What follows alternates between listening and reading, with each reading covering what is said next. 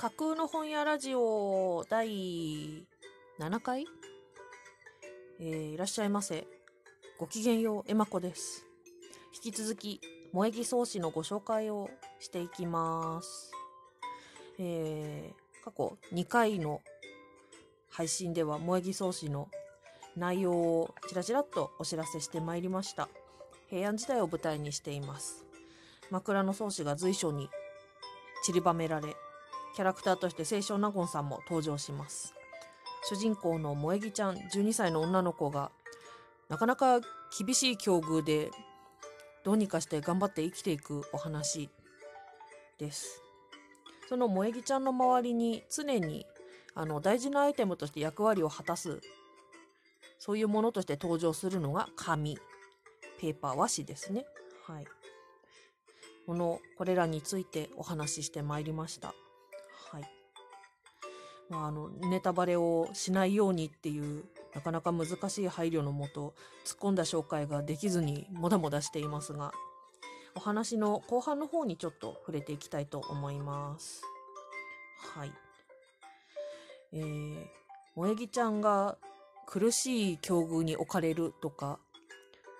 辛い道を歩くみたいなことをずっと言ってるので、お話の印象が悪くなってやしないかっていう心配がちょっと生じてきたんですけれども、確かにこの正直ですね、著者の久保田先生が萌木ちゃん主人公に与える台本はすごくシビアだなっていう印象はあります。はい、平安時代のこの時代の身分差による理不尽な目に遭うっていうようなこと、その身分差の中でも自分は低い身分として生まれついたっていう、生まれつき持っていた環境による、最初から噂ってる、植えられている、なんでしょう、諦めのような気持ち、そういうものも感じてしまうようなところがある。はい、だから萌木ちゃんっていう子が卑屈な子ではないんですね。決してずけずけ前に出るタイプでもなくって、どちらかというとおとなしく控えめな優しい女の子という感じですけど、でもそこでやっぱり悲しいことがあったら嘆いたりっていうのはあるけれども、いつまでもぐずぐずとはしていないで、今ここにあるもの、自分の手の内に残されたものでどうにかしてやっていかなきゃいけないんだっていう風に自分でちゃんと自覚をすることのできる、そういう意味ではなかなか聡明なお嬢さんだなという感じがします。で、誤解を受けて働いていた大代理の下働きの部署を出ることになってしまった萌木ちゃんですが、彼女に不安を感じるというか、目が離せない、放っておけないっていう気持ちに常にさせられるっていうのは、頼れる大人との縁がとても薄い子だなっていうところに起因すると思います。もうそういう意味ではわずか12歳の女の子なんだけれど、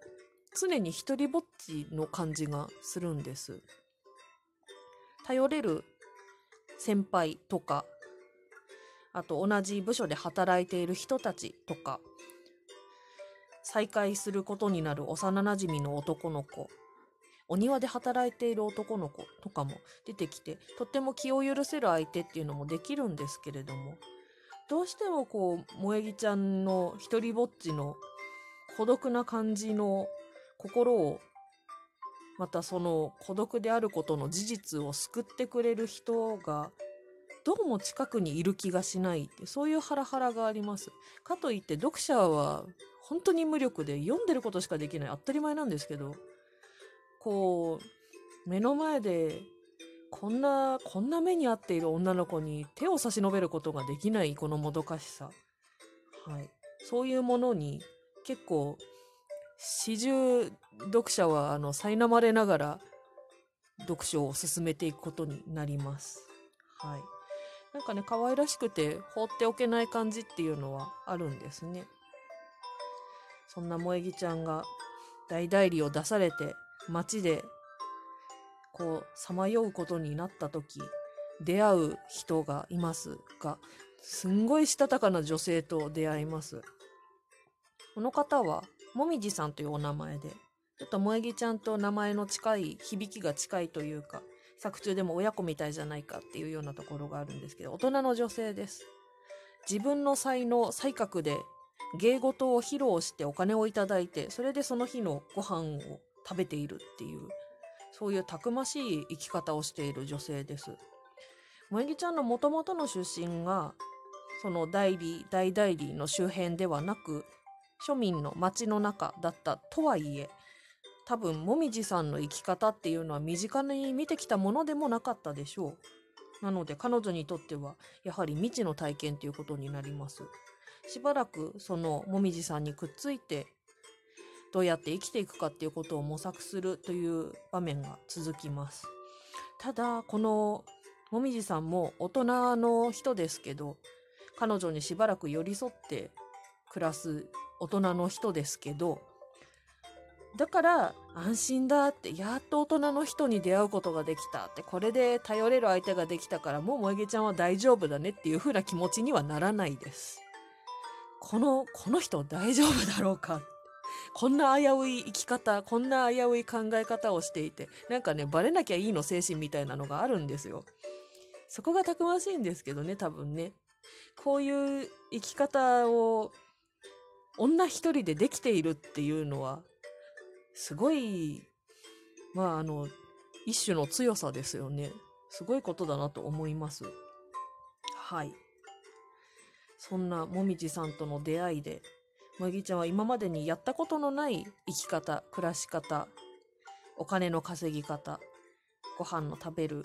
ためにどうしたらいいかっていうことを試していくようになります。そういう流れで彼女も自分の力で生きていく、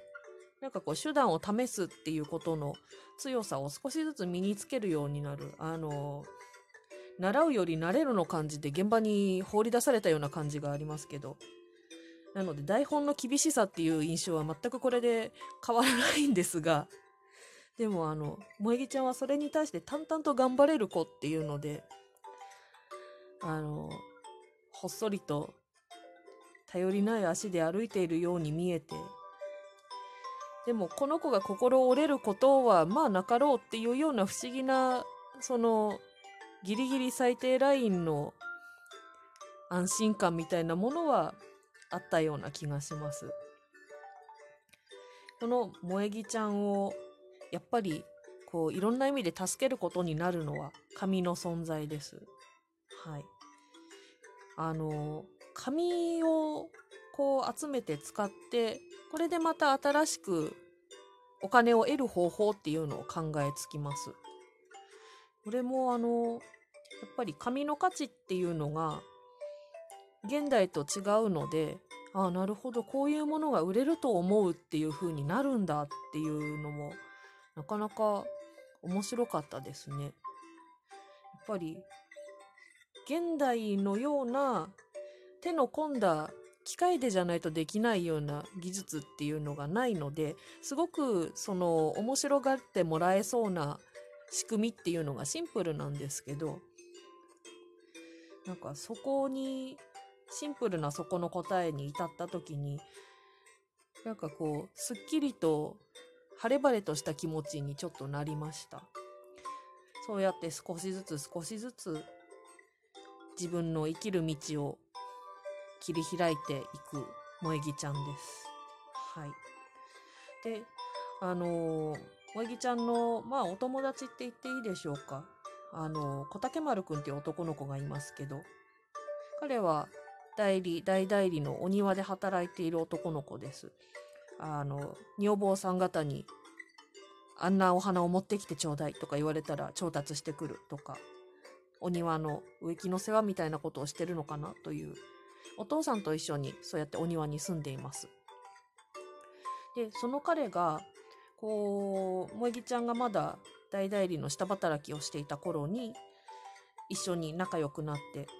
ある程度の時間を過ごすんですけど、そうしているうちにやりたいことを見つけて夢を見つけます。でその夢を叶えるためにやっぱりお金が必要だっていうことになるんですけど、その小竹丸くんも身分で言うともう下の方の庶民の人っていうことになります。なのでや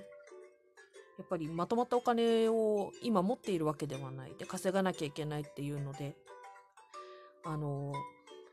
偉い人たちの気まぐれに付き合わされるっていう目に遭います。でもそれに付き合うとご褒美がもらえるので、そうしたら夢を叶えることにかなり近づくっていう、だからこのエピソードがやっぱり結構辛くって、小竹丸くんはだから大変真剣ですよ、自分の夢のためなので。なんですけど、それを仕組んだ偉い人たちが彼の夢を結果的に踏みにじるような形に、彼が夢のためにしてきた努力を無にしてしまうような事件が起きます。これはもう見てて本当に憤りを感じるというか、上の偉い方々にとってはお遊びだったりちょっとからかってるっていう風だったりするんですけど、下々の人たちっていうのはそれで人生が変わってしまうんですよね。そういう厳しさも目をそらさないで書いてある、そういうお話なんです。なので主人公の女の子が主人公特権でキラキラーっとなんとかなるっていう話ではないんですよ。自分の持てるものでどうにかするっていうことを頑張って生きていく、そういう少女のお話なんです。はい、まだ続きます。